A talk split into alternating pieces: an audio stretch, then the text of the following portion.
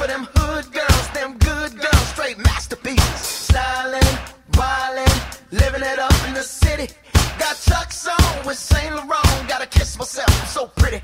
I'm too hot. Call the police and the fireman. I'm too hot. Good morning, sports fans. Welcome into the weekend sports buzz. Mike Gandolfo here. Wait with- one moment, actually. Are you talking in the right mic there? One. I don't know. I mean, I got a microphone in front of my face. Is this not the right mic? Did El Toro screw this up again? I'm blaming this on El Toro. El Toro. Welcome to the weekend sports buzz. Am I good? I don't know. It sounds like a little bit of an echo. You tell me, El Toro. I'm getting the echo in my head. Sorry. Yeah, I, I hear a little echo in my headset, but that's all right. Weekend sports buzz. Did you all really? Oh my god, that? it's like you're in a closet. I'm in a closet. What is going on? Uh, you know I think? El Toro's Yes, in it a is. closet. Hold on. I can use that. That was great radio right there. Is that better? Oh my goodness. Oh Yeah, my gosh. You Ashley sounds crystal clear. Yeah, so why Well, I mean, I'm the only one that needs to, so in the last hour I felt that sounded good. What's up with that? I can. How's that? That's Oh, better. there we I can go. hear Oh you. my goodness, much better. So yeah, uh, El Toro Technical screwed up the difficulties. mics again. I mean, can we get some competent help in the freaking studio? We're gonna have to work on his contract. Jeez, we're going to have to add another zero to his uh, subtract a zero from his paycheck. Oh yeah. In all seriousness, El Toro did some good work for us yesterday at the, the Louisville football spring game. Um, Yeah, I saw there was like what ten people there. uh, for those of our, our listeners who are familiar with it, there Did you is- say ten people? there- Yes. there is a significant football program in the state of Kentucky. The University of Kentucky Wildcats, the one that play in the best football conference in America. and get drilled. no, didn't get drilled. the whipping boy of the SEC. The, For how many years? They, How, will, how How many years have they had the program? they will be bowl eligible this year, how many years has it been since you beat and Florida? they will win and Commonwealth Stadium the last game of the year. We beat Florida. I don't. We're going to beat Louisville. We went through this last year. In all seriousness, there are many question marks for the Louisville football team. Are you this year. kicking El Toro out of here? Are you getting? Are you kicking him out? that, that that fumble there with the mics is just too Just much. send him home. That's just too much. All right. Rude. Got plenty to talk about this morning. We we, we got the NBA playoffs. We got um, Kentucky football struggling. We got Uh, Kentucky, the- whoa, whoa, whoa, whoa, whoa. Kentucky basketball striking out on Now, the this is- recruiting trail. That's a huge story right now because I mean, uh, and, and I, Which one? I believe the Kentucky basketball because I believe I mentioned this on the show a couple weeks ago that this was a legitimate possibility that a lot of these guys want to stay close to home, and uh, and really I don't know if you can call Kentucky the leader on any of these remaining guys, and they obviously have holes to fill, and they thought they were even going to get this uh, North Carolina Charlotte um, big man, and then he commits to Illinois over the weekend. So there is uh, there's some serious issues right now with the the holes that got to be filled. you got Tyler Ulis. You got Alex Poythress coming back. There'll Any- be no platoon. Let's put it that way. Any other significant, which which Rick Pitino has proven, you don't necessarily need to have uh, eleven NBA draft picks on your team no, you need seven. I mean, he needs seven or eight guys he can play. in the NBA. No, just that can play in college basketball. I mean, I, Ulis is not an NBA guy. Is he not? No. I disagree. He's not. He's no Eric Bledsoe, but I, I, I bet he'll be on a roster. Uh, he might make a roster, but he's going to have a lot of the same issues. All right, for example, who is a better NBA prospect? And of course, we've got a ways to go. Okay, 'cause- but Russ Smith or Tyler Ulis? I'm, I'm going to get to draw the ire of Louisville fans, but I think Tyler Ulis. Really? Yeah, I don't know. I, I see him as being a, a He's a more of a point guard. the- and there's a place for that. There is. I just feel like he's not the great. He, you know, he's, he's not a bad shooter, but he's not an elite shooter. Shooting, I think, comes in time. Jason Kidd was drafted out of California 30 years ago as being known as the, the point guard with no jump shot. And when all said and done, I think he's third or fourth on the all time list of three pointers made in the history of the league. Rajon Rondo has gotten John Wall. Look no further than the, the team that uh, had had the, uh, the the big upset, All right. Wizards, and John Wall. He he's not that bad of a shooter. Now. The, the funny thing that's going on right here is that you and I are taking opposite. Like, I know, you're, you're- like the Kentucky apologist right now, and I'm like, not, I'm not saying that the like it's burning down, but this is shaping up to me like you know they're gonna have a nice team, uh, but it's not gonna be necess- I mean, and they're gonna come out preseason ranked top three. top four, and I'm not so sure they're going to finish there. Let's just put it that way. Okay. I think they. Well, that know, the world is not coming to an end because of that. Cal, if he can coach very well, which I think he has proven that he can uh, in the past with many of his teams, then I mean that under under supposed to be underperforming Terrence Jones led team made it to the Final Four, and wasn't that Terrence Jones? yes, They made it Terrence to the Final Jones, Four yeah. in what was considered to be a Brandon down Knight and uh, a down year. Lamb, yeah. a down year for the the Cats. They they they uh, made it to the Final Four, so maybe we'll see something along those lines. The Oxmoor Ford Lincoln Buzz line is 502-384-1450. Give us a call if you have any uh, desire to get in on any of the talk regarding the NBA playoffs. Kentucky striking out on the recruiting trail to some degree. Well, I mean, which, they which still keep, got it- keep in mind time. keep in mind is not necessarily striking out for others, but uh, for the, the standards that Cal has set, yes, they're somewhat striking out. We're going to head to the Oxmoor Ford Lincoln Buzz line now, where we have our man Brian the Insider on the line with us. How you doing this morning, Brian? I'm doing great. How's everybody doing this morning? Um, I am. Uh, I am just not. Uh, listen, we were four zero. The Reds were four zero when we were on the show last week, and then since then they have gone one and six. Yeah. and the, and it's just been. Uh, Yeah, they've been on a slide. Hey, before I get into a, a lot of stuff here, Ashley, how are you doing? I was waiting for my opportunity to say, Good morning, sunshine.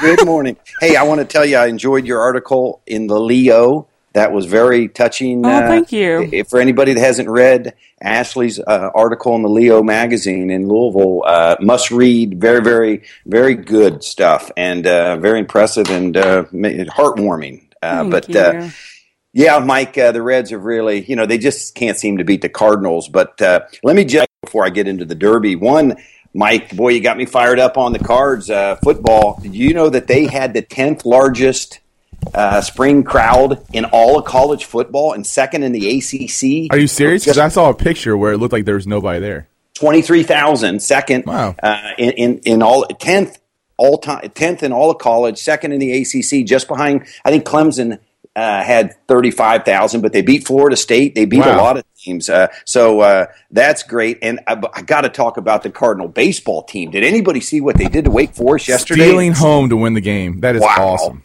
They're 19 and 2 in the ACC and third ranked in the country. Uh, unbelievable job going on there. And if I was in Louisville, I sure would be trying to catch a lot of those games. But, uh, uh, that's an exciting deal to steal home to win the game. But uh, as you guys know, I'm Brian Insider, and I like to talk to Derby, and we are getting very, very close to the Derby. Had uh, watched some morning works this morning. At uh, you can actually watch them live. Uh, Churchill Downs has a feed from eight thirty to nine every morning now till Derby, showing the Derby works. But uh, we had we had big news yesterday.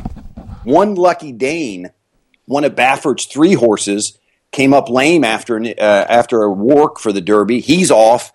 Madefromlucky gets in, uh, and that gives Pletcher five. So Baffert goes from three to two, and Pletcher goes to five, which is uh, really remarkable. Um, But out of the three that he could lose, it's probably his yeah, yeah. least significant. Oh, and we're still no. looking at possibly the strongest Derby field ever. I agree 100%. Uh, eight or 10 deep. Uh, and, of course, you, we know the Derby, anybody could win it, but eight or 10 deep. And I tell you, the horse I'm starting to get excited about, just because I think he's going to be a price, is Firing Line. I got the early uh, long shot for your listeners. He'd probably be the eighth or ninth choice. Gary Stevens set a track record in the Sunland Derby. He lost to Dortmund twice, once in the stretch of the Bob Lewis in January, had Dortmund beat, and Dortmund came back gamely to win, but uh, firing line is coming into the Derby very good and uh, is one that I'll I'll look to really hype up. But I got to talk about. I've been talking about shared belief. I thought maybe the best handicap horse in a generation. I hope he's okay. He ran yesterday in the 1.5 million Charles Town Classic in West Virginia, and uh, Mike Smith pulled him up, and it created what they call a bridge jumping event. There was over 600,000 bet on shared belief in the show pool, which is the uh, you know safe money. I mean, he'd pay you, you two you pay two bucks, you get two ten back, and uh, and if it doesn't come in that way, that's when the people start jumping off the bridges. And uh, I tell you what, I'd have a guardrail around uh, some of the major bridges in the country today because of the fact there there he, he pulled up. Uh, and it just created the most. Go go look, Mike, and look at the show punt. Uh, there's horses that paid. I think the winner dollars to to to win, and I don't know, fifty or sixty dollars uh, to to show. So Wow. they double the show money. So, but I hope shared beliefs okay because we finally had a real star, and so much of a star, in my opinion, it forced California Chrome to go international. They they shipped him to Dubai, and instead of sending him back to the U.S., they sent him to England.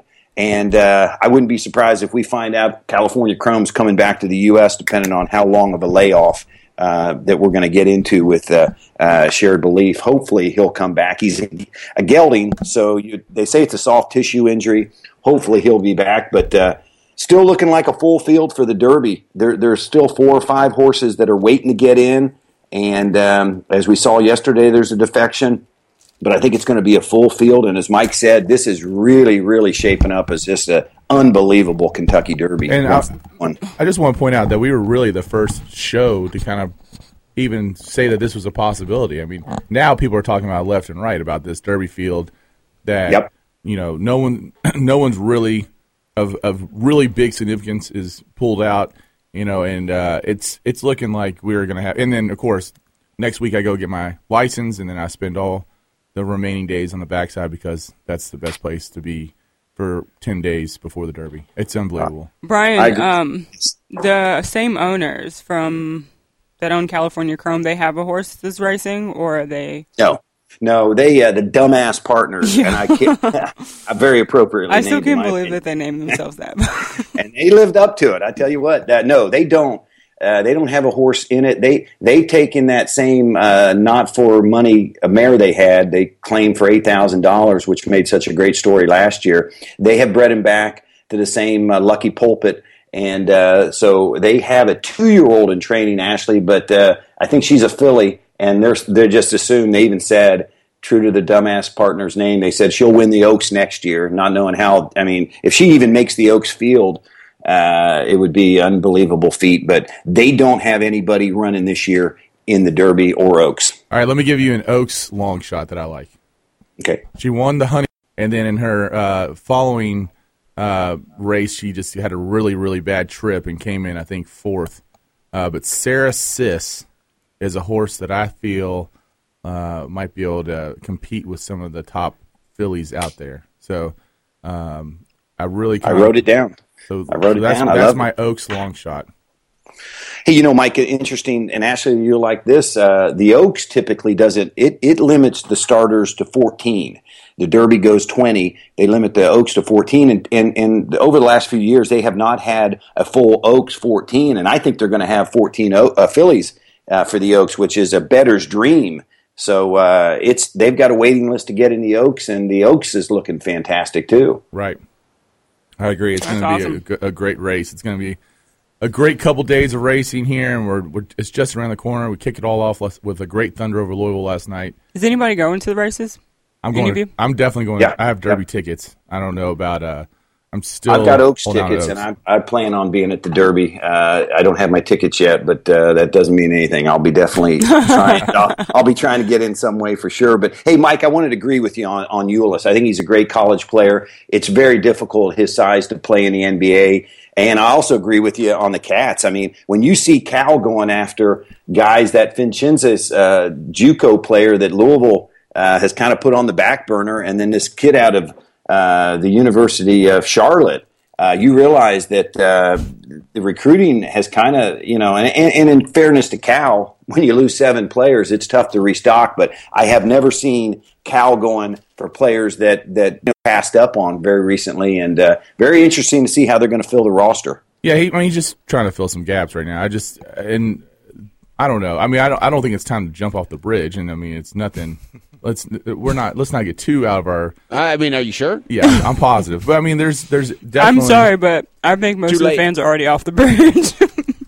Well, I tell you, unless Cal, if Cal bet heavy on shared belief yesterday, he might be off the. Bridge. Hey, here's my here's my prediction, and I've been saying it for a long time. It's really not going to matter because I truly believe that Cal will not come back and coach in the fall. I think he's going to the NBA, especially if the Cavs don't win. But I think Cal uh, is, uh, and and he's deserved a shot to go. I think he wants to prove he can make it in the NBA. But does anybody agree with that? Cal's gone. Um, let's let's bring in our guest, our guest here, and see if uh, Mr. Derek Anderson has anything to say about that. I think he's always been the type of guy where it's if things are not going his way, He's bouncing. he's out of here. I would think it'd have to be the like he's not going to rebuild a program. It's got to be the most ideal situation. There's probably only re there's probably in reality only three or four jobs that he'd really go, and I, out of those three or four jobs, I think really the Cavaliers might be the only one that would really hire him. I, like the Spurs aren't going to hire him. No, nobody's going to hire him. Nobody but the Cleveland because of the relationship. Like no Right. pro team will hire him just because of his because he's not winning in college. So He's just recruiting, I think I think Cleveland is the only chance Only that he has to go in. And if they don't give him that job, he won't. He'll stay. He's not going to the Knicks. He's No. not going to you know he's not like you know, he's he's got to go somewhere where he feels like he can come in and compete right away for an NBA championship. Hey, Derek, I've really enjoyed listening to you last week, so it's great to have you back on the show. Let me ask you: Do you think the Cavs? I forget what the guy's name is, Blatt, maybe. If Yeah. if he doesn't win at all, do you, do you think that they may boot him? Well, I think LeBron has a say so in that.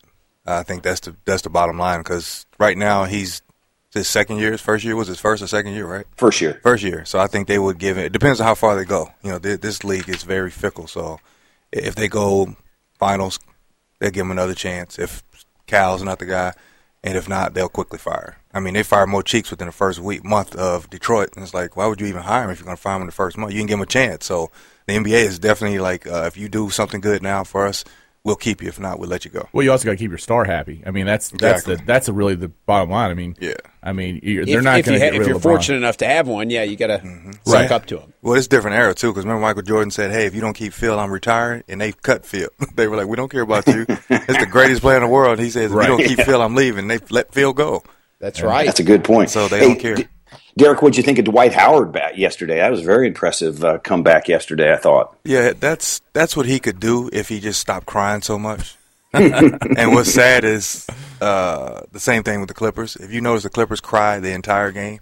They should have been out of it. They should have been in the conference finals at least twice by now with that team. But they always crying to the officials, and what Dwight Howard does, he cries instead of plays. And then that's the difference in why he, he sometimes he looks like a great player, and sometimes he looks like a, a guy who shouldn't even be in the NBA. He's just big for no reason. So I think if he keeps his mindset that way, I think he- he'll he'll, he'll really do well. Plenty of storylines across the NBA playoffs. The Wizards with the upset. Um, Derrick Rose with a, a solid outing for the Chicago Bulls. How how far do you see this Bulls team going if we can keep or if Derrick Rose can stay somewhat healthy, at least stay on the court? I think they'll do really well. I think uh, I picked them to, to be against Cleveland. I thought they would have a better matchup, you know, to get to the conference finals, but it doesn't look like that. So next round they'll play each other. But I think Cle- I think Chicago's just a good team because they play defensive and they pass the ball. They do. Their bigs can pass, and that's not the most common thing in the NBA. You have Pau Gasol and, and Noah, who are both Passing, yeah, and that's the thing with Cleveland. passers. If LeBron's not passing, who else is going to pass? Because Kyrie only passes when he's not making shots. If he makes Well, a couple, he's shooting the rest of the game. So there's The a Bennett difference. guy. Bennett looked good, didn't he, Derek? Yeah, he looked decent. Um, but it's it's a different playoff feel. You know, he's playing against guys. Well, who's Milwaukee got? Like, I mean, Michael. I was trying to. I, I was watching the games yesterday with my buddy, and I said, "How many guys can you name on Milwaukee?" they're just young, talented players. They got Michael they've Carter won. Williams, I think. And he had No, nine he points. get? Uh, oh, and then I guess Tyler Ennis is there now, right? Um, OJ Mayo. yeah, but none of, none of those yeah. guys have playoff experience to like, even them. give you a good run. No, Right. Brandon, your senior leadership or uh, your experience. I mean, that's a uh, an interesting dynamic. That's the state of the Eastern Conference Exactly, today. Exactly, a lot of young, talented guys with no direction, no experience. So I think uh, I think they'll beat them. But again, Cleveland. If, if Chicago beats Cleveland, they'll fire Blatt that that that night. Yeah, I agree. I agree. I, and that and and and Cal's recruiting woes may change dramatically because they did offer him a huge contract last summer. We that can't- He, he he really considered. we can't believe about the Buck. You know, forget about the Bucks having the Greek Freak. Oh yeah, Uh, good luck pronouncing his name. Yeah, Antetokounmpo. Does anybody have that? Anybody want to volunteer a pronunciation? you got I'm a, out. You got a dictionary. No thanks. Brian, we appreciate you joining us this morning. Um, appreciate your update. We're just a couple weeks away from the Kentucky Derby. Before we let you go, anything you want to you want to get in before we let you go this Yeah, I was going to ask Derek what he thought about the Hawks. I, I've been Hawks fan on and off uh, when that was the only team. I, Are you there, Brian? I think we might have dropped him. I think what Brian was mentioning was was back in in his younger days on TNT or TBS, Dominique Wilkins. or I think even before, Before that, that. yeah, Hubie Brown was the coach of the Hawks, and, and it, because of the Turner Network, um, that Atlanta was the only team that was able to be broadcasted to many markets, Yeah, and that's so all we could watch. Okay, so that's more your era, Derek. Um, is um, and Mike, you too. But but you say Dominique Wilkins. Who are some? Who I can't name anybody before Dominique Wilkins on the Hawks. It was tough. yeah. It was tough. Derek and I are basically the same age. Yeah, so so the, we- uh, yeah. That's what we saw. Him Yeah. and Doc Rivers. Well, and then you had, I mean, Dominique and Jordan going at it. Those dunk contests Yeah, were the like, 80s. epic. You know. Yeah. So Spud, well, uh, Spud Webb. You know. Well, tell Brian, I think the Atlanta Hawks are good. And I think with the coaching, they could actually beat people and actually get to a conference finals. People, the style, no superstars, but I actually think they could beat people. I actually had Nets upsetting him if they get hot. But if Atlanta keeps playing the way they do and passing the ball, nobody will be able to do that consistently. That's the difference in NBA. Guys don't play together as a team, and that's how they lose. So that would be in your book, Derek. That would be good for the NBA if the Hawks could advance. I mean, hell, in this star-driven Kevin Durant, Russell Westbrook, um, LeBron James league, It Uh, would be it would be terrible for the NBA, but it would be great for high Ratings-wise. school. No, it'd be great for high school and college kids. well, I mean, it to see a team play the game the right way and how they excelled. That'll help college coaches stop worrying about getting one and dones. It'll help high school coaches say, "See, look what happens when you pass the ball." It'll help that. It won't help the NBA. Ratings will go to trash if they don't have somebody big name playing. oh, I think short term maybe, but long term we're gonna if it if people start taking that more of the uh, Spurs. Spurs mindset, you know, and that obviously has worked. That uh, maybe we see then people uh, seeing we just start seeing that better brand of basketball, like we were talking last week, where we just you know the the actual basketball IQ that we're seeing is so low. It's a players' league now. It's- Right. It's not a coaches' league. Remember how coaches would stick around for four, five, even six years to build their own team? You know, like the George Carlin building and building. Now you're one and done. Coaches like two years, you're out of here. If you don't do a good job in two years, two or three years, you're out of here. Mark Right. Jackson, fifty and something, and then he was 50, won fifty two games and they fired him. Right. What else you got to do is your second year coaching. What you want him to do? I, it, it's crazy. No question about it. Players we got League. plenty to talk about this morning. Oxmoor Ford Lincoln Buzz Buzzline is 502 384 1450. We want to hear from you. We want to hear your take on the Kentucky fall from grace in the world of recruiting. Come on now, let's not. Come on. I know. I'm just kidding. They still got many McDonald's All Americans on their teams. Um, I think they'll be okay. No question about it. We'll be back with more of the weekend sports buzz. Stay tuned. Don't believe me, just watch.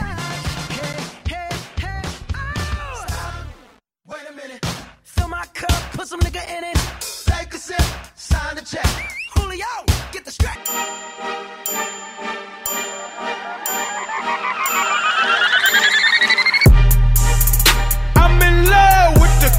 I'm in love with the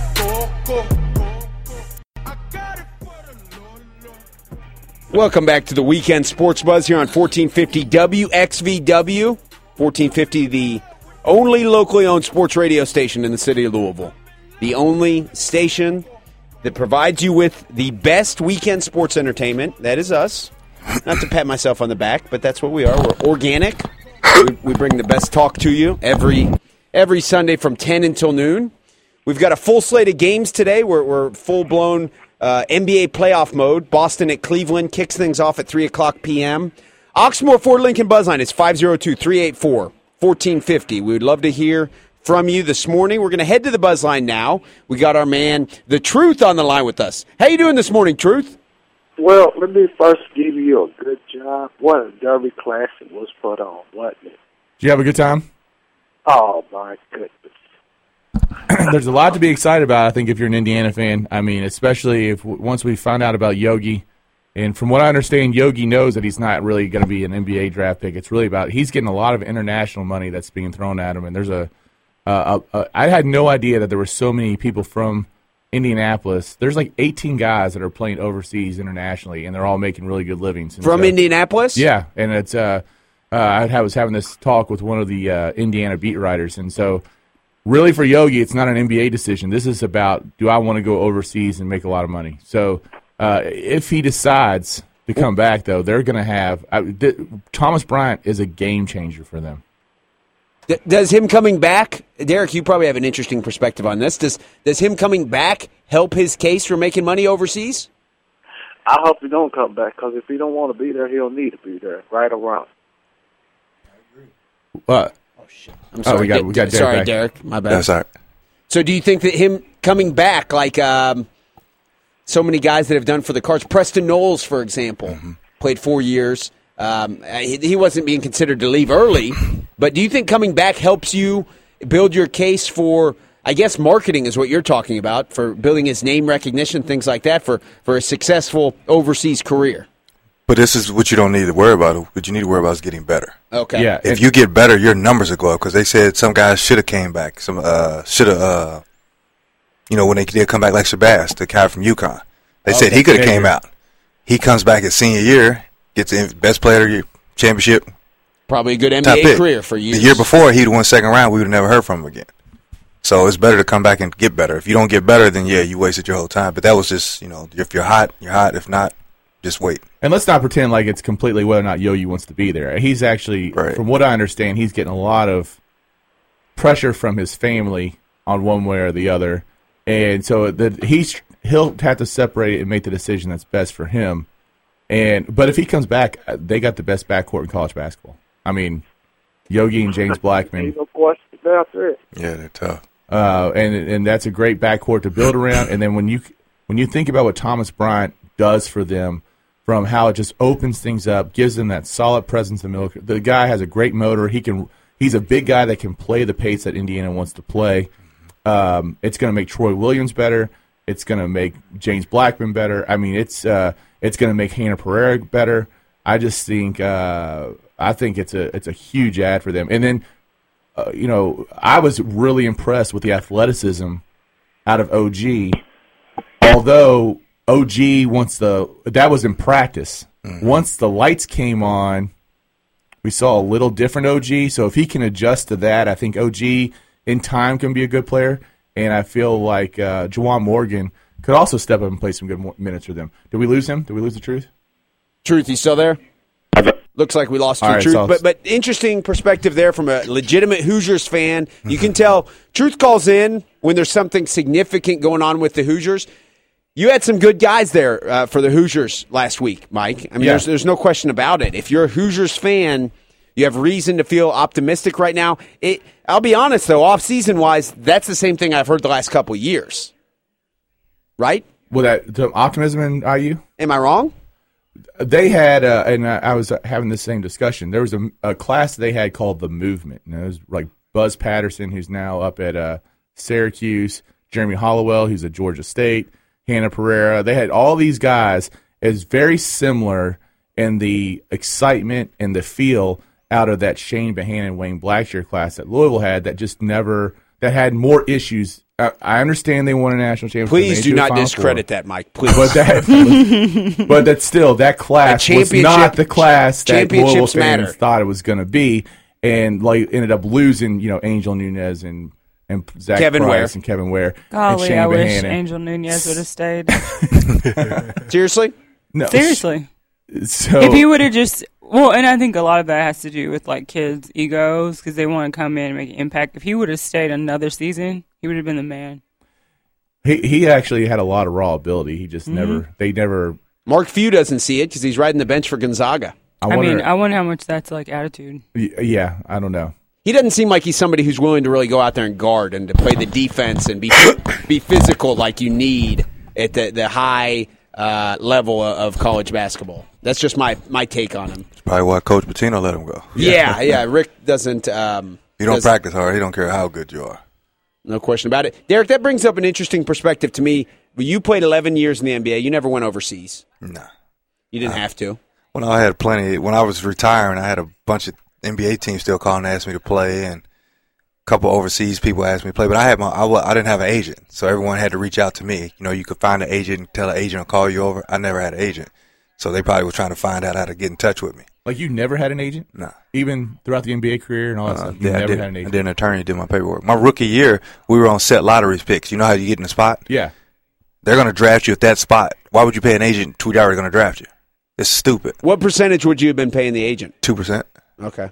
And then out of like sixty million, he'd have got two percent for telling him, "Hey, Derek wants to come." I just played like they want me to come. So like, you, why all- you? you negotiate all your own contracts. yeah, I took I took Jordan's old contract and changed his name, put my name and changed the numbers and put it. And they were like, "Cool." It's it's a simple standard contract. That's why I laugh at some of these people. That's how I know these young kids don't think at all. What is you What are you going to tell a team that you already saw you play, who knows they want you? What is your agent going to say to to them? If you represented me right now, what could you tell them that they don't already know? That, I mean, I, there's there's a lot of points to that. I mean, There's nothing you could tell them. Maybe endorsement deals that they have connections with friends and buddies. But when you're in the NBA, they watch your numbers, they watch you play. They, if they like you, they like you. They'll sign you, they'll get you. Period. All these guys saying, "I'll talk to my agent." Yeah, it's because you're giving him money to talk for you. Just because they don't know any better. And I don't call them dumb, but I just think they're lazy. could some of that also be though, like uh, you know, the agent fronts so much cash to the kid before he? No, you his already. I'm talking if you're already in the NBA. Yeah, but once Why is he fronting? You already got an NBA contract. I'm talking about before Right. you're drafted. Well, you I don't. know. know- I don't. I don't know why. scheduling the workouts, all that kind of stuff. Why? Yeah, I, I don't know Because the team flies you. I, I've never had an agent. No, the team. The, if the team fly, the team will fly you in to work out and put you in a hotel. they will. Yeah. Okay. Give you per diem. What else you need? guys want to guys want to be above their means, like the guy who bought the watch what two years ago to, from Duke. Like, come on, like, why would you doing that? Like, you haven't got your first contract and you're spending like hundred thousand dollars. But but your perspective on players who maybe didn't have the actual ability to stay in the NBA for 11 years and you could have stayed in for 15 or whatever it is. Mm-hmm. I just got called uh, two years ago. A team called and asked me to come play. Okay. Because you- they had no shooters. so you never would have had to play in overseas, fortunately. No. But what's your take on it? I mean, is it, how big of a step down is that from the NBA? You, I'm sure you got many friends who, who played for years overseas and made a really good living. I think it's fun. I, I thought about going just for the experience. I thought it'd be cool to go overseas, you know, Europe play, and then they told me you practice twice a day, and that's when I knew it wasn't for me. I was like, I want to come and just play. You know, Yeah. I've already proven myself I can play. Let's just practice and play and get better. But that's a real job to them. Like they practice twice a day, they go through it, and it's like a college game to them. That's the reason I didn't go. But I think it's a great experience. So if anybody goes and you love to play basketball, go overseas. That's a great place. They they give you a place to live. Yep, They car. give you transportation. You're a They pay celebrity for your there. food. Mm-hmm. You get a per diem, and, And then you check. get paid on top of that. But on top of that, you may be something along the lines of Brandon Jennings, who remember did not go to college, instead went and played. Where was it? I don't know where it was, but he, he had to ride the bench. They Right. had a bunch of team uh, a team full of veterans, and they said this punk American, we're not playing him. And so you're right. I guess it's almost back to College, yeah. back to a college Well, atmosphere. Is having that humbling experience really that bad for an NBA kid? no, they all need to. They all need it, right? Mudiay's going through the same thing right now. I mean, he when he first went over, he didn't he didn't play a ton. Do you blame that on the parents or the coaching? Who do you? Who would you blame that on? If you On saw kids act like him? Uh, like Mudiay, Yeah. Mu- I, I, I'm I know the Mudiay situation a little bit better than I know most. So like I know that he does not have great people around him. I, I mean that's that's what it comes down to. It's really uh, uh, Jaquan Lyle is another great example. Okay, It's Where's just- he at? He's at he didn't qualify for Oregon, so he had to go to IMG. He didn't make it the full year at IMG, and now he's committed to Ohio State next year. This is a guy, a six six guard who everyone said was one of the best NBA prospects three years ago, and his You from Evansville or he's something? at, from Evansville, and because of. of he- he's stuff. not a bad kid, but because of what you have around you and have helping you, and I think it's the same point uh, Eric has kind of on the agent. You know, if you've got a good support system and you've got the people around you to help you make the right decisions, and you've got the brain to take all that on, Right. but if you don't have the right people around you, there- you got a lot of stuff flying at you at once. You know, um, you need to have the, the advisor role, someone to just kind of pull you back into place. And a lot of kids follow stuff. Like I didn't have anybody to tell me any of that stuff. Like, Right. My first check I got was two hundred fifty thousand dollars, and Holy jeez! my Could first check. imagine? But then I got it was one hundred twenty-seven thousand, and I called the attorney. and It's like, well, who is FICA? You know, because I had never dealt with money like Right. that. And I never did taxes. I was eighteen. I, you know, I came out, so it was like different. So for me, it was like you have to educate yourself. And a lot of these kids don't care. They rather be seen on social media with looking nice instead of actually learning the business. So I can't blame parents or people around you. I think if you want to protect yourself and your money, you would learn That's an educational. Pro- I mean, there's there's business owners who do the because same they're thing. 18, 19 years old. right? But I'm saying even there's people even who at, even at edu- 27, very educated people who get into a situation of making money maybe mess up on their taxes or this or Well, that. Well, that's different. I'm saying not That- wanting to learn. Right. Oh, okay. Yeah, that's yeah, the yeah. key. That's, what true. I'm saying. When you give someone that type of money, the people you're talking about don't just get their first check is two fifty. They Yeah, went to that's school. They've gone through graduation. They've gone through intern. They've That's gone through job after job, and then when they get that, they they have to figure it out. it's not the lottery type feel. Yeah, but you look at these young kids, 18, 19, 20, even 21 year olds, you giving this guy that much money that quick? No one knows how to deal with that. Back to the overseas topic, we saw a guy like Dominique Wilkins late in his career, although he could have played, and he did. I think he came back and played for the Spurs after he had played in, I think it was France. Yeah. Um, that's got to be an interesting experience because he was he reached the very the, just the heights of the NBA. Then he went over and probably lived it up. Had the respect of his teammates. Had to have. You, hell, he was the the human highlight film. Right. And, and probably got just the full experience. And then he said, "I'll come back to the NBA at that point." So that, that's a different feel when you start to make the decision to go overseas. A lot of that's pride, though. What's what's what has of- to do with pride? You want pride. shots? You want things like that? Is that Yeah, he still wanted to be the man where if you'd have come someone else, you'd have been sitting on the bench sometimes. And that's not what Dominique Wilkins wanted. He wanted to go, hey, I still got it. You know, guys never want to put it down. I still got it. So he goes over there and shoots all the balls and they don't say anything. So he averages 28. He comes over here and he can't get a shot off. You know, he had everybody on top of him at that point. We were all in the NBA, like Tracy McGrady was guarding him. It was just like, oh, he can't get this off. Not on Tracy. So now he's like, oh, man, I might need to return. Yeah, I mean, it's hard, I guess, to realize you're not 28 anymore, right? I mean, exactly. It's brutal. Watch out. yeah. Iverson had an interesting experience with it. He didn't play overseas at all, though, did he?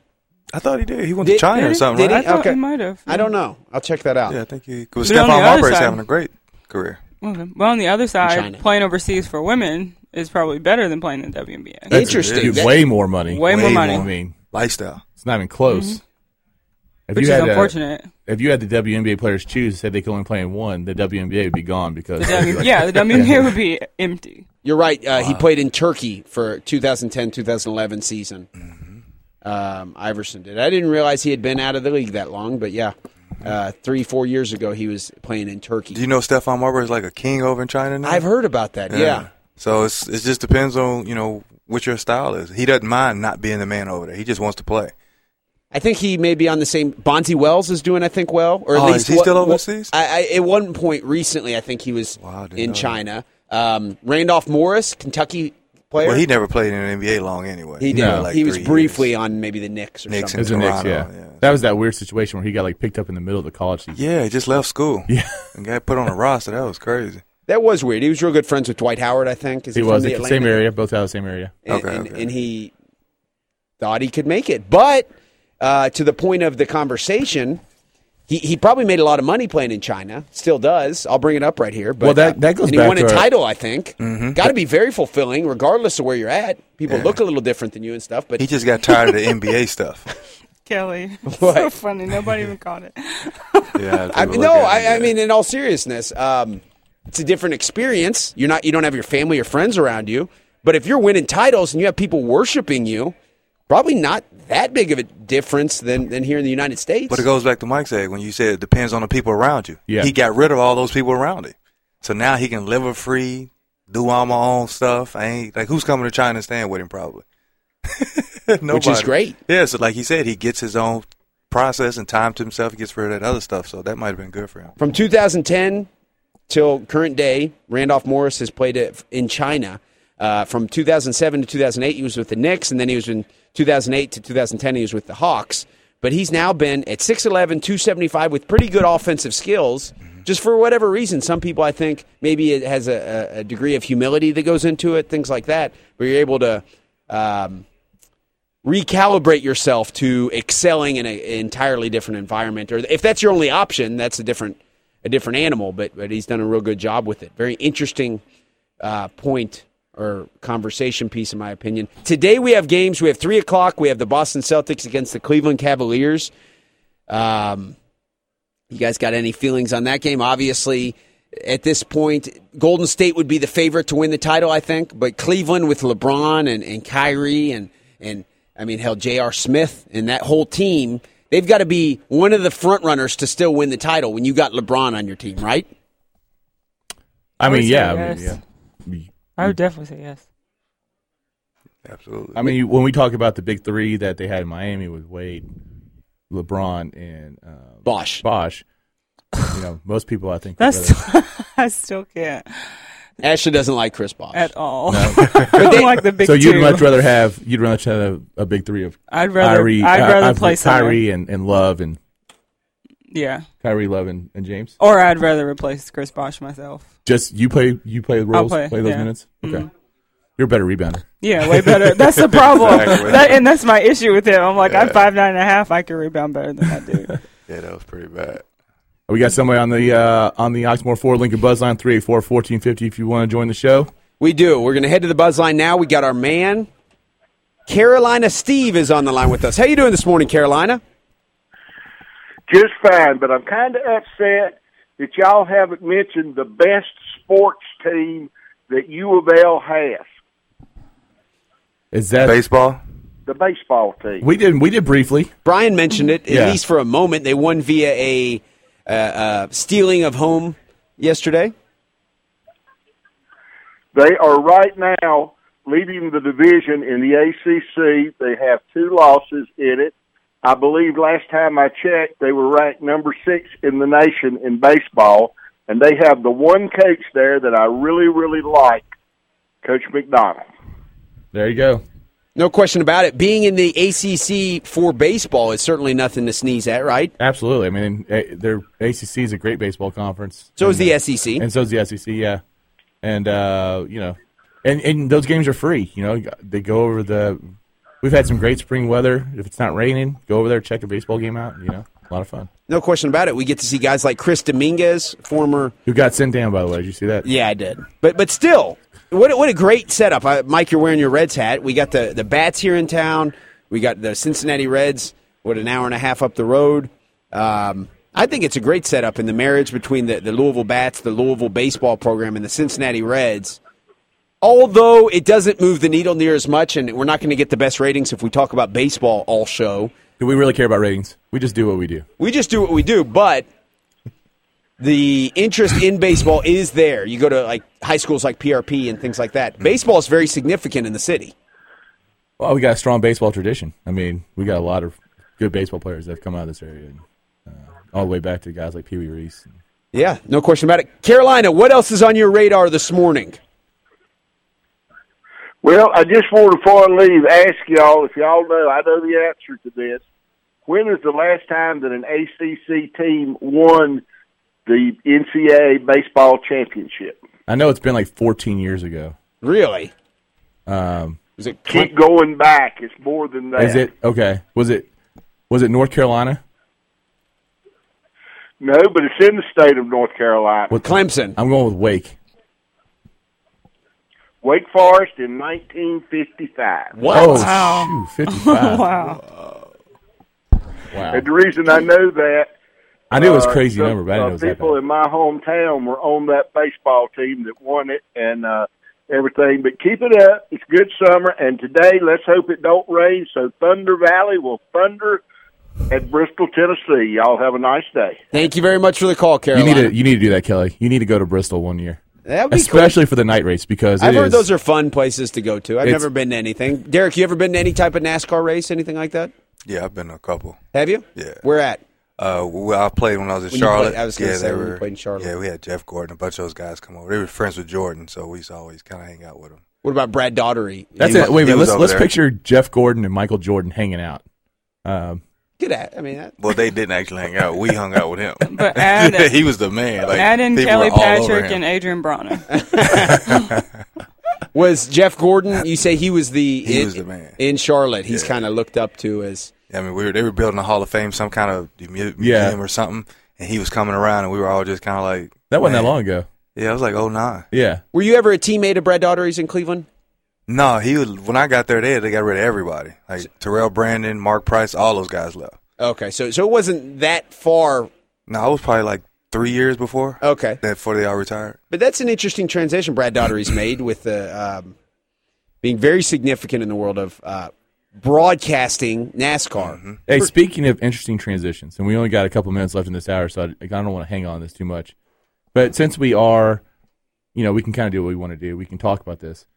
What's your overall feeling about 84 WHAS getting rid of sports talk radio? I'd say, in my opinion, it's a direct reflection of the current state of sports radio in the city, which is 93.9, 680. Um, I mean, 1450 the sports buzz. 1450 in, in all seriousness. All these strong 790s been around forever. That's clear channel obviously. That's not a competitor of 840 but the independent espn radio affiliates which 1450 is is um, is right in the same mold of all sports stations there's just a lot of them it hasn't been the case. But if you're an old school person which i'm not so much of because i'm just not not that old um, Tony Cruise uh, who else um, Lachlan McLean, obviously, we just left. Van Vance. Who am I leaving out? There's another one there. I think Van Vance actually might have been the uh, the the air- original because if I remember right, it started in like the early '80s. but but that crystal clear sound of 840, there is something to be said for that. Strongest signal around, and there's many households across the city and the surrounding area that are very upset about it. Well, I mean, it was definitely the first sports radio show I remember, and then uh, growing up, and then when I got my first car, I only had an AM radio in this 1976 Monarch that was like just we used to just go in parking lots and run over shopping carts with. What? Uh, yeah, that's what we did for fun. oh my god!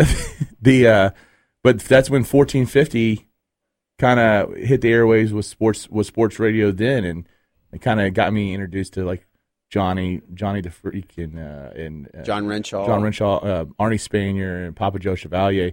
But there was always that 840 presence, which I always kind of I always looked at eight, the 840 show kind of as the flagship local sports radio. And it was, and, and even now, just being honest, Lachlan McLean it was the number one sports radio show in the city. Still, it was at night. Derek, what about you growing up being an elite athlete? Did you was that something that was in the? Did you have much idea about sports radio, sports talk radio, or were you more focused on your your stuff? Did you know about uh, Van Vance or any of the guys who were who were who were talking about you, or were you basically worried about your productivity on the court? Yeah, I watched like I watched two news stations. I won't say the name of them, but I watched two of them because the other two didn't come in too much. Too Okay. good, so So simply what was available. exactly, we didn't listen to radio a lot, uh, except the morning before you going to school. WLOU, that was it. There was no sports talk on WLOU. It'd be like all news, business, you know, lifestyle, stuff like that. And by the time I, first time I remember hearing a radio station was when I went to Ohio State. I heard one of their radio stations. Sports radio? Yeah, it was one of their sports radio, and they had the big buzz was about who am I? Who was Derek Anderson? Yeah, because I was the last guy to sign. I was supposed to go to Louisville and all this big stuff, and I was like, oh, they really signed this kid from Louisville. Like, who is this guy? So they had me come on. That's the first time I ever. Did a did a radio interview? Yeah. Wow. And then when I came back to Lexington, it was like all I heard was Cawood Ledford. Like, they Oh, yeah. could, they could care less about uh, anything else. You just if you heard K Wood, you were good. So I was I was excited to see who he was, meet him, and whatnot. And and, and after that, then after I graduated from college, is when I started hearing all the radio stations in Louisville. Like I would come home in the summer, and be like, man, this is this is cool. Like you get to speak speak the truth. Yeah. Not a lot of opinion stuff is actually the truth. It was, most places it's like opinions, but this is actually a place where you can speak the truth. So I, I started loving it. What about any of the cities that you played in? Uh, do any stand out? Any shows in particular, sports radio or any? I mean, uh, did Cleveland have a big sports radio presence, or, or Well, a lot, or lot that of the something stuff that was, on your back burner? That was on the back burner because a lot of all you had back then was ESPN trying to pick everything up. You know, they even had CNN Sports trying to pick stuff up. But I still think Kentucky's got like, especially Louisville's got like the best radio programs out because they actually speak about everybody. If you go to North Carolina, they'll never speak about Kentucky unless Right. you lose. Well, here it's like we speak about everything, and Yeah. that's the difference. Like we know sports because this is a sports town. You know, from the horses to the football to basketball, we know baseball. Like we variety. When you go to yeah boxing, like we go most places, they only speak about one or two things. Go to Alabama, and see what they talk about: football, football, and then football. That's it. Like they don't talk. They got other sports, but you never hear anything about them. You never hear about boxing, gymnastics, nothing. So I think Kentucky is just one of those places that we breed at. We got Muhammad Ali, we got Kentucky, Louisville, the horses, Louisville Slugger. Right. Think about where we don't fit in. So it's like it's not being biased. It's the truth. We know so much about sports. We just we're always in tune to it. Definitely one of the most underrated sports markets in the country. I mean, um, I, I and I, we hear that from other sports media people when they come in for the Derby. I think you hear that you know people are amazed by our sports culture mm-hmm. that really is vibrant through the city. especially in, in basketball. You're right. We can talk about the, especially with someone like you or you, Mike or Derek or Ashley or anybody that we talk to really can talk about Kansas basketball or anything. Wake Forest, we have whatever that comes up. If it has to do with basketball, we're going to speak But and we're going to speak about it knowledgeably. But who else knows? Who else has the top sports like we do? Name one other state. It's got them all covered. It's got them all covered. From Louisville Slugger, the Ri- the Bats, Muhammad Ali, the greatest boxer, Mm-hmm. Kentucky, the winningest basketball program. Louisville's the top team tier program in the country. Tell me who else has that? NASCAR, everything. Then you start adding Yeah, baseball, Steamboat soccer. races. a steamboat. Yeah, like think about it. the Kentucky Derby Kentucky and horse Derby. racing. T- uh, what other state covers that much stuff? Even in New York and L.A., they don't oh, cover our, that. our our PGA presence. Oh, yeah, yeah, that's Valhalla. right. That's Very right. true. Yeah, Arnold Palmer. Uh, yeah, this is the place to golf be. course. this is the place to be. Yeah, but it's just the fact that we know so much because we're living it. Not just saying we want to be biased, we actually live it. So I think that's why we're great. Great sports town, no question about it.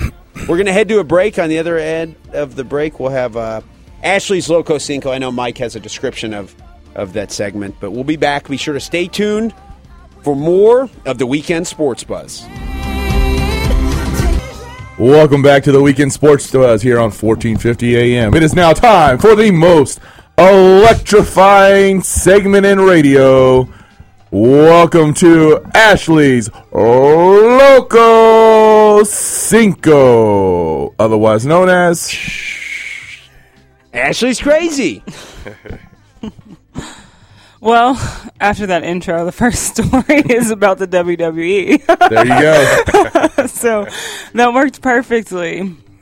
So apparently, the WWE is cashing in on Eddie Hot Stuff Gilbert, even though he's been dead for 20 years, um, at least according to his family, who is dragging WWE into court to get a cut of the money. So, according to court documents, um, Eddie Gilbert's father, Tommy Gilbert, is in charge of his estate and says the WWE is plastering his son's image and likeness all over television and other media platforms without permission, and more importantly, without paying him a dime.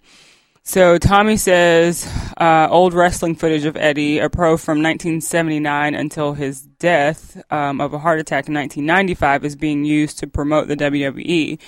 Um, That's says- my that's my heyday of wrestling too. And I, I don't, mean, I don't know this guy at all. At I, I all. have no idea who this I guy don't know is. who this guy is. Who are you talking either. about? Eddie, Eddie Hot Gilbert. Stuff Gilbert.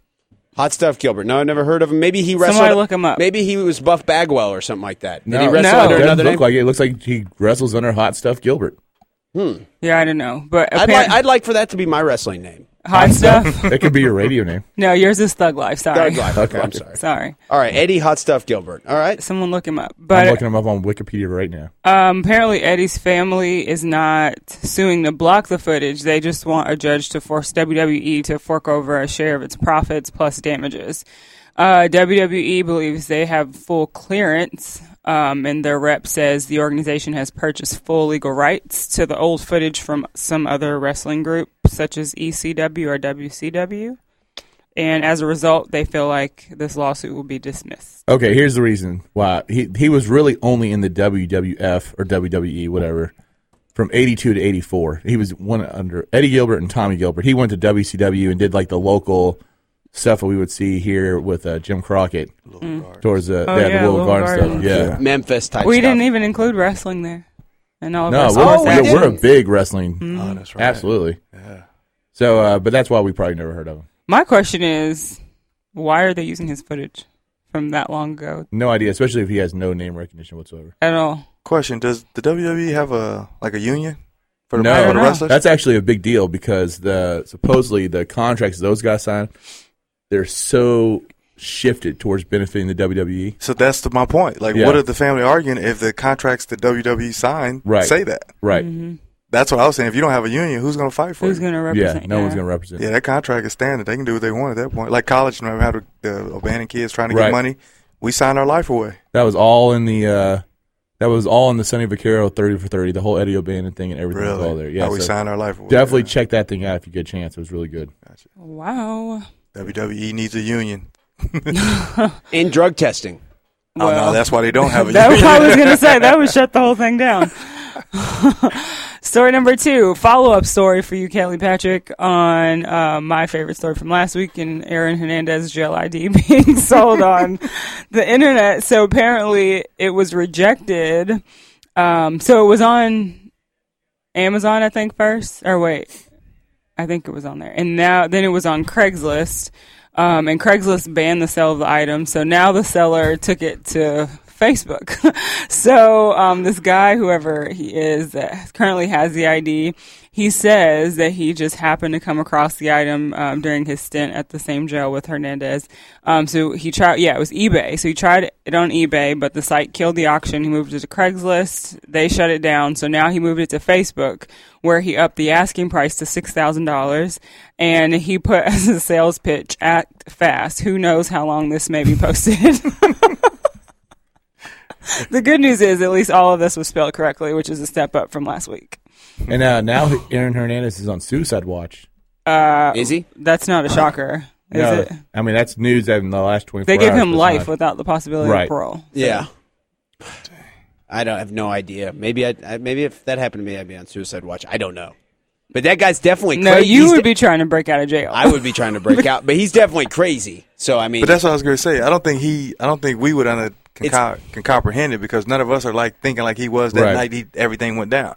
Like none of us would have did that. No. So I think with his mindset is like everything that he thought he could get away with has come back to like, okay, I can't. So now what do I do? He has no other thought process besides that. whole different reality than I can just walk around, get into an argument with some guys at a bar, and then go shoot them in a car. Because I think he, if he would have got off from this, he would have been like OJ. He could Oh. not stop getting out of trouble. That's an interesting. His mentality is he just is going to keep doing stuff.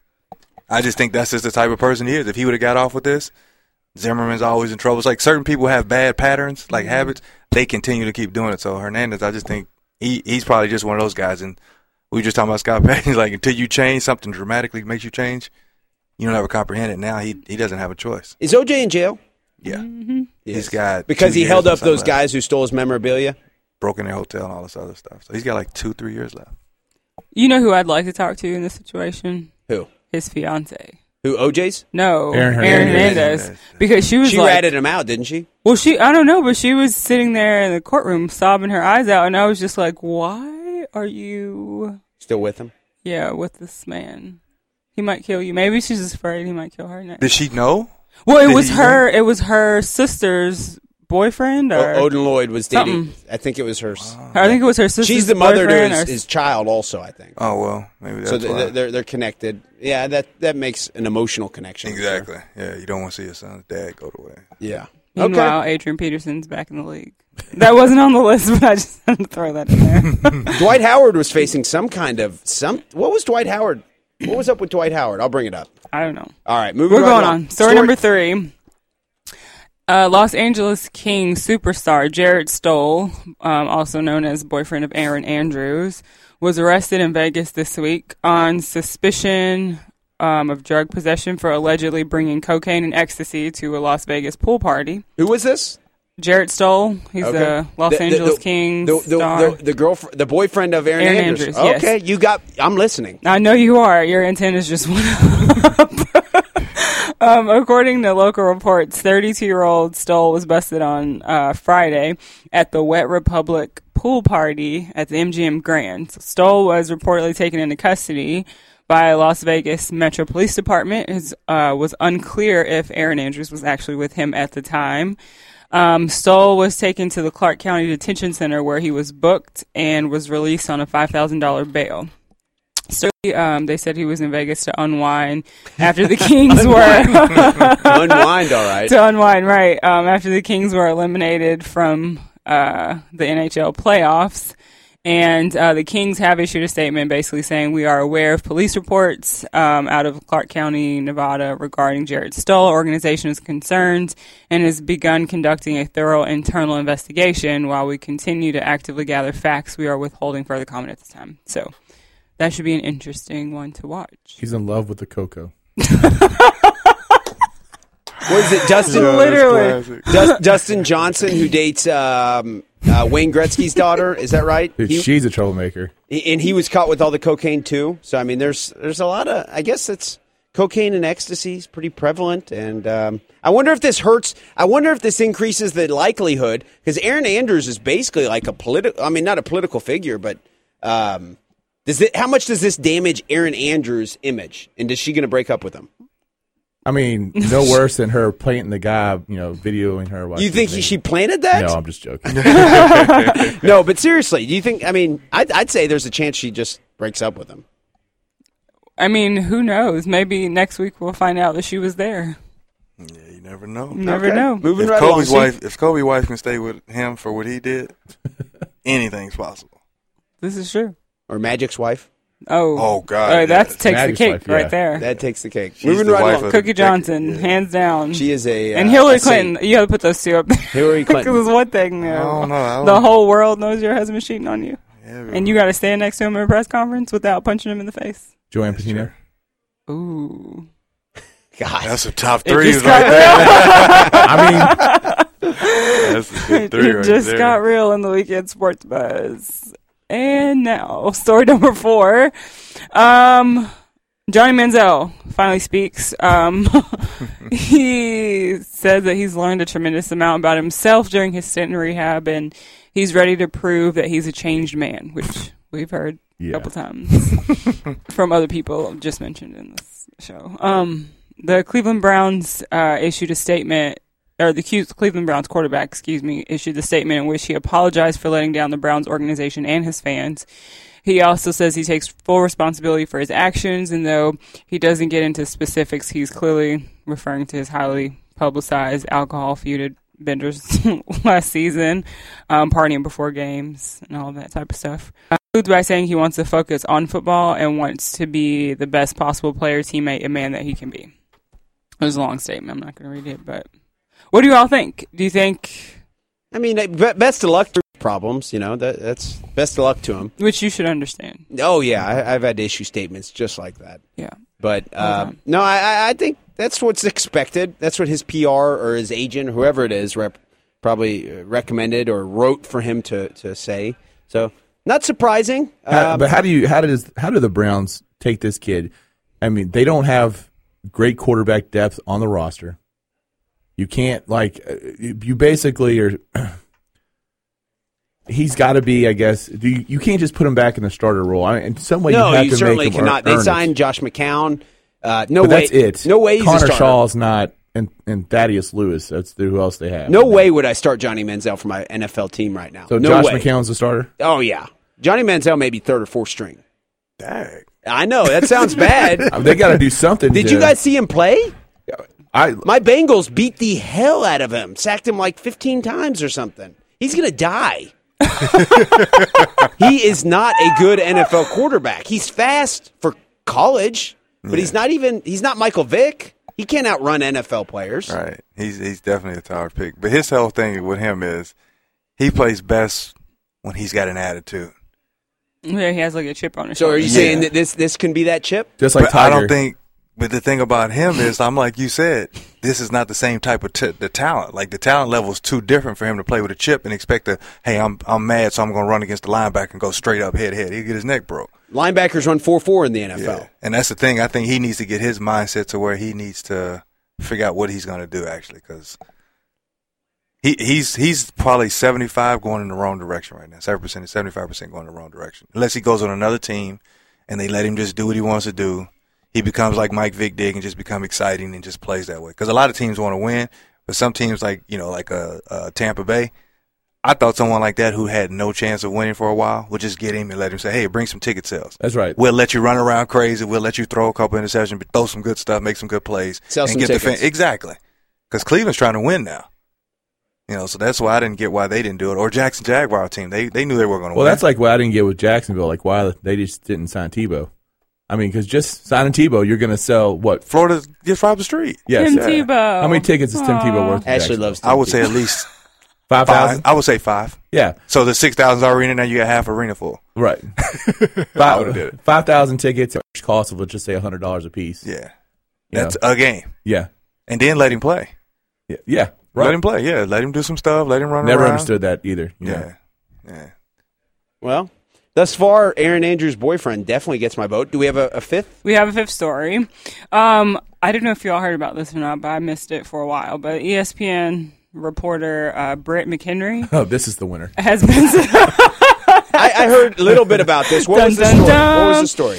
Um, she's been suspended. Uh, sh- former Stetson women's soccer player was suspended um, on Thursday after a video surfaced of her insulting a towing company. Uh, well, a towing company clerk's intelligence job and appearance.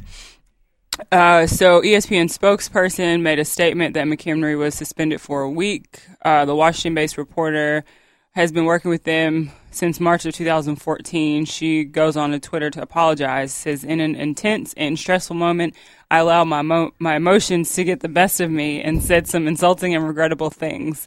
She tweeted this on Thursday. Um, as frustrated as I was, I should always choose to be respectful and take the high road. I'm so sorry. The high for my- road. the high, road. Which, which, what roads do you actually have to take in this situation? There is no high road to take in this situation. Just situation. shut up. Is the high road. Just be quiet. She says, I'm so sorry for my actions and we'll learn from this mistake. Never apologizes to the lady. Never.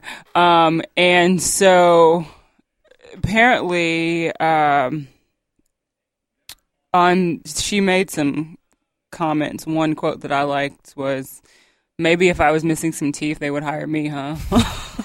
um, Was the lady missing teeth? I guess. I don't know. I guess, but can you somebody find the video? She's a cute girl, but so but she's apparently supposed to be back in a week. But uh, I'll play it. Is there is there profanity? I don't know. I, haven't- Okay, then I didn't I'm- get I'm to not- watch. I bet whole- there was. Maybe you're not. mad at a They tow didn't say truck, anything you're about. cussing. Well, Have you guys ever been towed in front of you?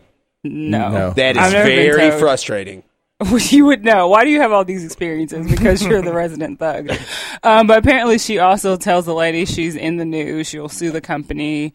Um, at one point, Do you know who I am? yeah, the woman And by the warns way, her she's being recorded. Did anyone here know who Britt McHenry was I before this? didn't. Why No. would she say that? How would someone just randomly know who she was? And What we're the hell? sports fans. But Yeah. she talks about her education and her weight. Um, so I'm interested to actually hear the video. But um, apparently, not everyone on ESPN wants her back on the air. Uh, several employees, um, including some of the on air talent, uh, said plain and simple she should have been fired. Um, and one producer says she's the worst. Hopefully, she'll be fired soon.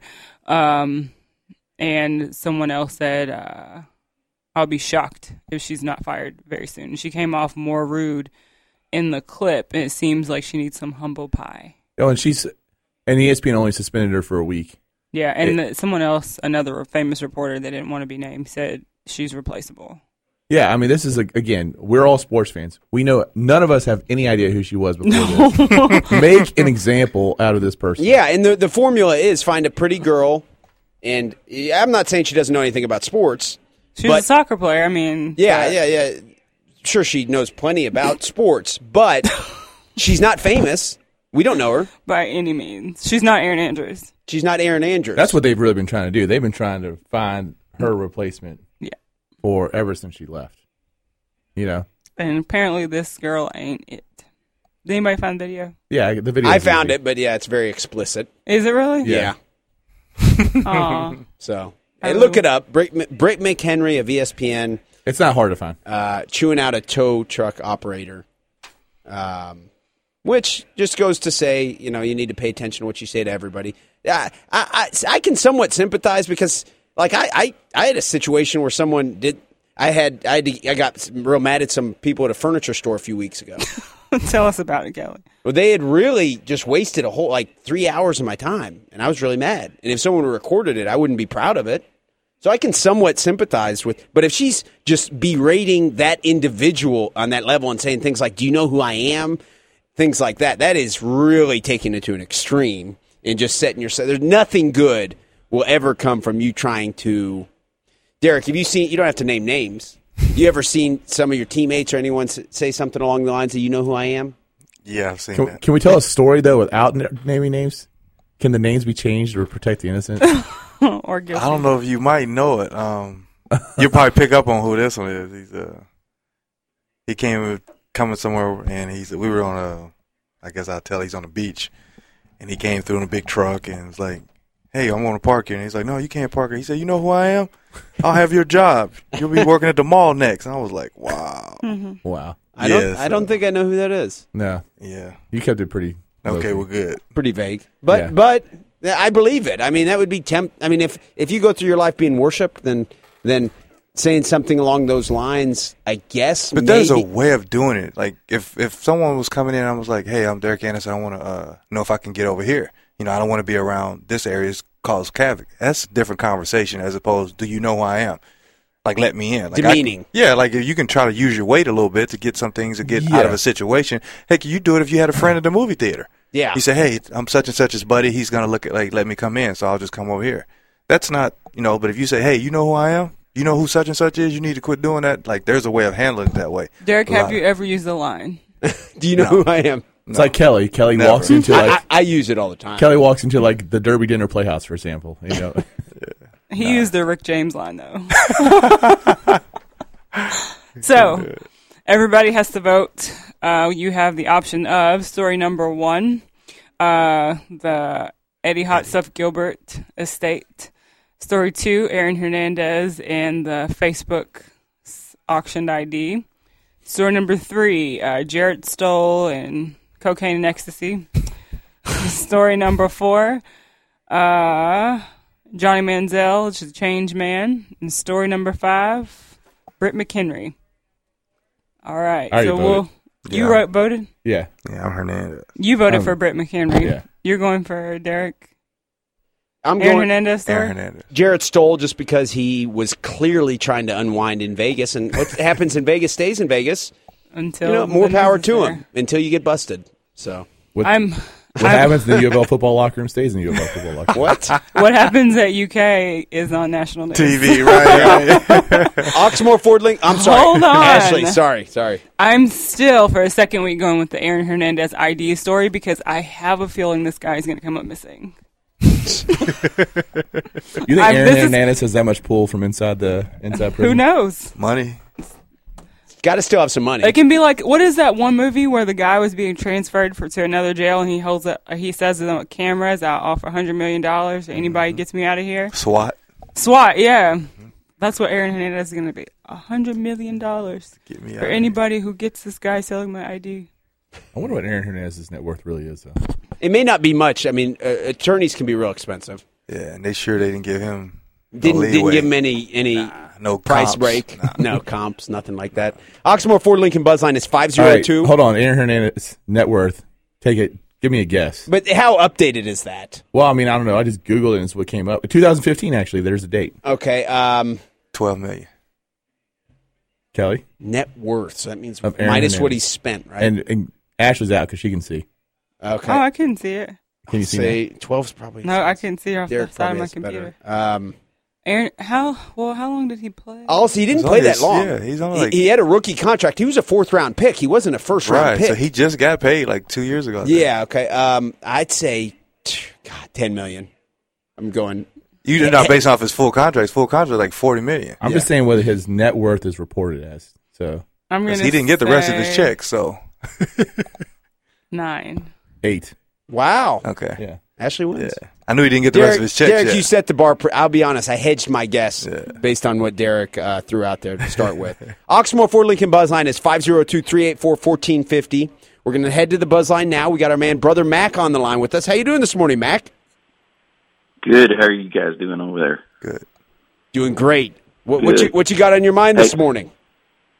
Couple things. Uh, number one, uh, my uh, Derby picks. Uh, I like what Brownie Insider has on firing on, but also my Derby favorite's going to be Dortmund, and the, to complete the uh, trifecta, I'm going to put Upstart in there. Dortmund's out of Big Brown, and uh, his daddy, of course, won the uh, Florida Derby, the Derby, the Preakness, and came up short on the. Uh, um, the uh, oh, the uh, Belmont. But uh, anyway, with uh, Derek there, I wanted to ask two questions to Derek. You know, he's one of my favorite players in that at UK. And that Thank you, sir. uh, out of your career highlights, um, uh, winning the NBA championship and the NCAA championship. Uh, I guess which of those two uh, were your favorite, and also um, who was your favorite coach and why? Uh, my favorite championship was uh, UK only because we did it in a short amount of time. You know, NBA, I got 11 years to get one. You know, when college you had mm. you had a short run, and I did it with guys who actually cared about the game. When we won in, you know, the mm. championship in NBA, when you play, ninety percent of guys were playing for themselves and contracts and their families. Where in college, it was like this is all we got. We wore the same jogging suit. If it was dirty, we turned it inside out. No one had any special cars. Like we actually played for each other, and we actually enjoyed each other. So winning the college championship was like I still get gratification from that to this day. Um NBA is just like I said, it's a job. It's like you get a job, and, and like if you graduate in college, you know you have that great moment. After that, you throwing a hat up in the air. But if you graduate, if you get a job and you move up, you just move up. You know, you go get a bigger house, but it doesn't, you know, sig- signify your emotions. So it's just different, and, and I think that was great. And my greatest coaches, I would have to give Coach Pitino and Coach uh, Gregg Popovich. They have personalities. Like I played for Pat Riley, no personality. Really? Oh my God, he's the worst guy. Like he he'd sit there and look at you, and we'd be up twenty, and he'd look at you like you didn't do anything. Where Coach Pitino come give you a back, Coach Popovich say, "Great job, guys." You know, it was just like a job to Co- Pat Riley. And Pitino, he was always like motivating. Next day in practice, great job. You know, living the precious present. He read us books. Like he talked to us like he want our future to be better, and you could tell he cared about the players, and that's the difference. And um, Popovich was like if you ever had a guy that wanted to teach your son how to live a life, go to go to Gregg Popovich. He taught everyone how to be. He, he was respectful to everybody. The guy who was the 15th man, he said, "Come on talk to me." He like he opened his doors to talk to people. Most coaches wouldn't give a care about the last guy on the bench. Where he cared about everybody and no superstar. Everyone was equal. Tim Duncan, David Robinson, he made everyone equal. So he he's a great guy. and He motivated us to play as well. Plus, he knew the game. Like he could adapt to most games, and and that's the one thing about a lot of coaches I played for they can never adapt. And the worst coach I've ever played for who never adapted was Mike Fratello and Jeff Van Gundy. They hated to adapt. All they want to do is say, "I know this, I know that," and they never adapt, and we always lost. That's great. Coaches always adapt to what they got. Oh, you have to. Did you play for Van Gundy in Houston? Houston, yeah, Okay, that was a free right. agent I year. 'cause Forgot that you had played there. I was going to the Lakers that year, but um, everybody in the locker room was saying, "Don't come here because of Kobe." Like Chris Mihm, Luke Walton, they's like, "This is the worst place to be." Everybody's trying to get out of there. Chris- That's why no free agents come because Kobe and Phil Jackson was coming back that year. So Phil asked me to come and play with Kobe and be the point guard and let him be the two guard. And I'm just like, I was cool. And then I got to the locker room and everybody was telling me stories of how bad they are. They argue with each other. Wow. So that's why I didn't go. Was that different than what people felt about Jordan? You think? Yeah, it's way different. Jordan just knew he was a competitive guy, but everybody said Kobe like doesn't even speak to people in the locker room. All right, I want to talk about, and this goes along with what you just said. And then Rick actually mentioned this in a press conference recently. Take us back to that '97 national title game. Wow, good stuff. It was good, good I want to know, like, because you could have played. Yeah. So, uh, how did the conversations go down? I mean, how how close of was it for you to, to play? You were cleared by the doctor, weren't you? Yeah, what happened was he flew me out. I had a final, I had a test to take, so I flew me out on Tuesday. We were, uh, I forgot where we were at. Well, he flew me out Tuesday, and the doc he flew like two doctors in, one from China somewhere, and another doctor, and had my doctor there, and they watched me work out that Wednesday, and then he practiced me on that Thursday and Friday, and of course we played the Saturday in the final against Minnesota. So I had practiced those two days, and he said, "Well, I'm, I'm gonna see what happens." So that next morning, he tells me, "I'm not gonna play. I just want to see if you was healthy." And were you devastated? Well, he told me that that was one of the championship game. He didn't say anything for the Minnesota game, so I'm just walking around like, okay, put me in, put me in. So he put me in with the thing. I was ready to go, but then that next morning before the game, the day of the game, he said, I can't play you because of this and that. I'm like, but I just practiced twice. I could have got hurt in practice. Like we went two and a half hours in practice, and he was like, I just wanted to make sure you're okay, and other people want to make sure you're all right. I don't feel comfortable doing it. He said, but if things change, I'll let you know. Because that was just what his thing was. I'll let you know if things change. I mean, in the long run, he knew you were going to be a lottery pick or a potential. to be a Well, what pick. happened was the later I found out he had other NBA scouts were there, and they watched me practice because it was a bunch of people. Everybody was there watching me practice. It was like the whole gym was full with news people. So I was windmill dunking. I tore people up in practice. Ron Mercer, I dunked on him. He was like, "Man, he's back." So I was just killing guys, and and I was guarding, and he was like, "Well, this is what we needed." Averaging 20 points, best defensive player, and it was just for the NBA scouts. They wanted to see if I was healthy. What did that experience tell you about Rick Pitino and where his priorities were? Well, I think the thing about this is, and honestly, he'll tell you now what the story. I know what you're talking about. He, if we wouldn't have won in '96, he would have played. Right.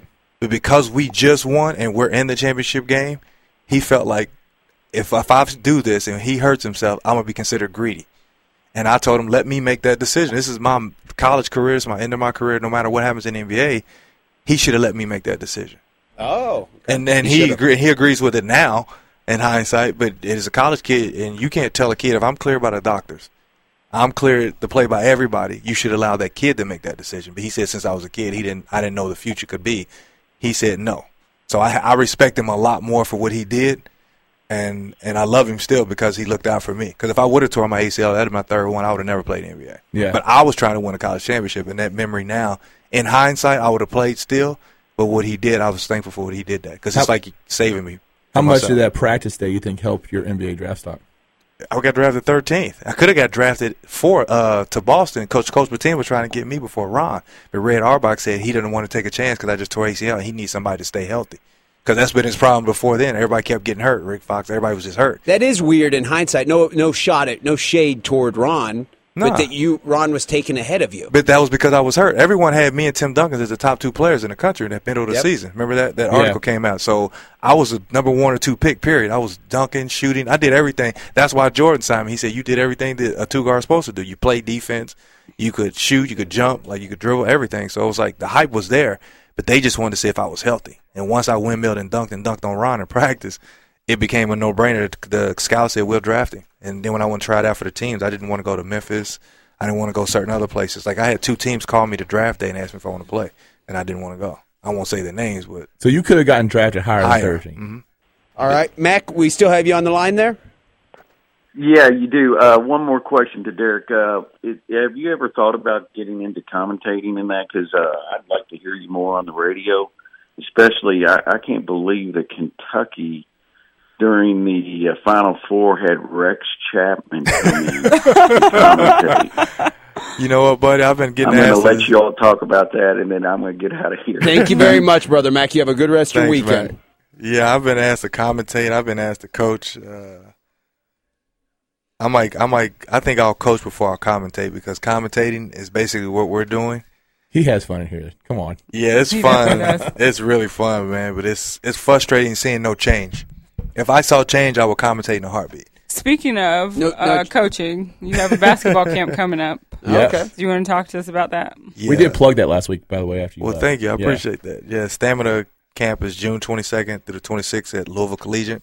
I teach kids how to think the game. You know, some of these coaches just run around and make them play. I actually teach them how to think. We teach them how to act, how to how to be better people. I make them do chores to get rewards at home. So now their their life when they come from home, it's not dramatic. It comes to basketball. Now they can think. If you know a lot of guys' bad situations, like you remember LeBron's first couple of instances off the court, and then how he played in the finals, you could see it bothered him. Mhm. That's because he hasn't, you know, adjusted to the lifestyle off the court. So you want these kids to say, if I work hard, my parents will treat me better, treat me good, you know, then I'll come to practice with a clear mind, then I can think. I won't be tired, I won't be lazy, my mind is good. So we teach them how to do a lot of things on and off the court, but then we teach them actually how to play the game of basketball. And, and to be fair to Derek, a lot of these guys run a camp and it's really only for three hours and get in there and get some money. Derek's doing a full day And I'm there five day. days, and he's there. And this is about this is really about helping kids, it's, and and not necessarily just about oh I went to so and so's camp and I got a cool T-shirt and got my picture taken with this With 'em, person. yeah. That's not what it's about. No. Gotcha. Oxmoor Ford Lincoln Buzzline 502 384 1450. Before we head to our last break of the show, we're going to talk with our man Kevin is on the line. How you doing this morning, Kevin? I'm doing all right. Uh, hey, I got a question for Derek. Hey, Derek, I'm gonna put you on the spot a little bit here. Yes, I don't know sir. if you might answer this question or not. Rick Pitino and Calipari. Man, you you played for Rick, and, and I, you know, and I know. I gotta go. Man, what what is the? I mean, be, I mean, uh, answer to the best of your ability without stepping on toes. Why why is it that it seems that Calipari seems to get a lot of credit for these guys that um outside of okay, let's just say Rose. Rose. He just Rose. Prior to Rose, he only had Camby. He just he lucks out with Rose. Rose turns into who he is, and all of a sudden Calipari's getting all this, you know, reputation of he's developing point guards and things. And, and, and I know that you know that Rose is an elite, one of the best players that probably played the game. And Calipari gets this credit, and then Rick, on the other hand, he can't seem to. I don't know if he can or he doesn't recruit these guys. Why is it that the elite players don't want to play for Rick? Well, what happens was Cal's all promising everyone NBA. He's not promising them college championships. He's not promising them degrees. He said, "You'll come here, and I'll get you a best opportunity to go to the pros." To parents, to kids, they see money. Coach Pitino tells you, "I want to help you develop as a player and as a person." How many of these people going to hear that? Which one you want to hear with these kids' generation now? And what's problem is, is the Oh, yeah, parents and the parents don't care nothing about no education nowadays. And most parents they say, "Oh, "I want my kid to get education." So why would you know that he's going to want it, want it done and go to Kentucky if you know that's not what he's doing? And I think he's being and Cal's being honest with him. Like you can't be mad at him because he's going to these people's home and say, "Hey, I'm gonna get your kid, son the best opportunity to go, go to the NBA if he comes to Kentucky. We got the best program. This, is and that." And I think Coach Pitino doesn't say that, even though because when he grabbed gra- grabbed all of us, we had nine All Americans too, but it was a couple I transferred, and you know you had Tony and all them guys. They were seniors. Then Antoine Walker, Ron Mercer, Wayne Turner, they was All American. It was spread out. It was spread out, so it wasn't all at one time. Like ours just happened to work because he recruited maybe one or two All Americans every year. He said, if I get them, I get them. If I don't, oh well. I'm gonna get other guys that work hard, and I think that was the difference. Coach still brings in guys that work hard because if you know about Rick Pitino, if you don't play hard in defense, you don't play in games. And Coach Cal never talks about basketball like that. He never says if you don't work hard in practice. Because you don't think about it, how many plays did we run for the last four, five years since he's been there? Right. We had two dribble drives. This is the first year he's implemented plays. So there's a difference. Cal's saying, I'm going to get you to the pros, and Coach Pitino saying, I'm going to develop you. Which one of you were a kid, 18 year old kid, which one would you want to hear? Yeah, you want the the immediate. You want the immediate, yeah. Right. And, it's, and it's not it's not coach not recruiting them. He's just telling them what they don't want to hear. You know, then there's the difference because coach could still recruiting all Americans. If you notice, he was trying to get Trey Lyles. He's recruiting these all Americans, but he's just not telling them the stuff that Cal's telling them. Cal's telling them, I'm gonna get you to the pros. So these kids and parents is like, wow, wow, let's go with Kentucky. That's the difference because Coach Pitino, honestly, he's always been a better coach. Even when Cal, Cal's admitted to it when he played against us back in the day. Does it? Do you think the um, Rick's track record of guys in the NBA hurts him too? Rick's, Yeah, the recent track record, not Yeah, not no- no. not not Oh. going back with you all. Derek I'm did play talking 11 about years. since he's been at Louisville, his track record of guys yeah. and their NBA careers. I You know that it hurts him. It really kills him because you think about it, Louisville won in 2013 with no lottery picks. Mm-hmm. That's the first time in NCAA history that an NBA championship is won with no lottery picks. Dang went what 18, 19? Right, Yeah. Lottery stops at 15. right. That's the first time in the history. People don't remember that, but they won a championship with no lottery picks. which is very impressive. That's mm-hmm. super impressive. Yes. This guy's got seven lottery picks and can't win. So it's never been about you know everyone knows he's he's a different type of coach, and I think Cal's finally adapting and changing and starting to run plays. But you know, yelling and taking a guy out who's who hits three shots in a row is not coaching. You know, he's he's got to learn if Booker hits three shots, leave him in a game. He's him- he's entitled to make a mistake. Right. Where Pitino would know, even if that guy was making three four shots, I'm gonna leave him. Gil kid got in the game this year. He just let him play. Right. He hadn't played him all year. Yeah. He said, "I'm gonna play you this game because you're hot." Left him in the game. At the same time, though, I mean, he's a, a good example because, and I don't know what it was with Anton, but I and I'm I've repeatedly said this. Anton, no Louisville never saw the Anton Gill that I saw play in AU or play in high school. Or that game we saw on TV. Right. And and even that game we saw on TV, just That was just shooting. yeah, I But mean, it's I- confidence. It's yeah, it was confidence confidence shootings does uh, lead to confidence in Yeah. other areas. Because you guys had good shooters. Like I work out they Peyton just, they just now. didn't shoot well, Great shooters. No, they're confident. and, and that's Rick wearing them down. Just because they don't practice hard. Okay. When you don't practice hard, I'm telling you, that's his that's his mo. And his practices are so soft now compared to what we did. I'm shocked these guys don't work hard. It's just it's shocking to me. But you know, and I and again, it's it's the guy on the phone if he's still on the phone. If you look at Coach Pitino, what he does, he develops you into getting better if you can stand his his tearing you down first and rebuilding you because he's gonna tear you down. So if you were to coach, hypothetically speaking, one day, hopefully in the near future, who would you say you would be most like? I would be like Pop Gregg Popovich. There's no college coach that I would be like. Mm-hmm. Okay. Because all they do is scream and cuss and yell. I don't do that. I, I teach. You know, if I adapt, you make a mistake, I I come talk to you. If you make it again, I'll have to put someone else in and say, "Hey, we'll, we want you to correct this." Just treat them like adults, but d- But hold them, hold them them. accountable. You don't scream at them; you coach them. These guys have been taught to scream to get their point across. And if you notice about that, even Coach did it when we were playing. We would be up thirty, and he's still screaming. It becomes a habit to them.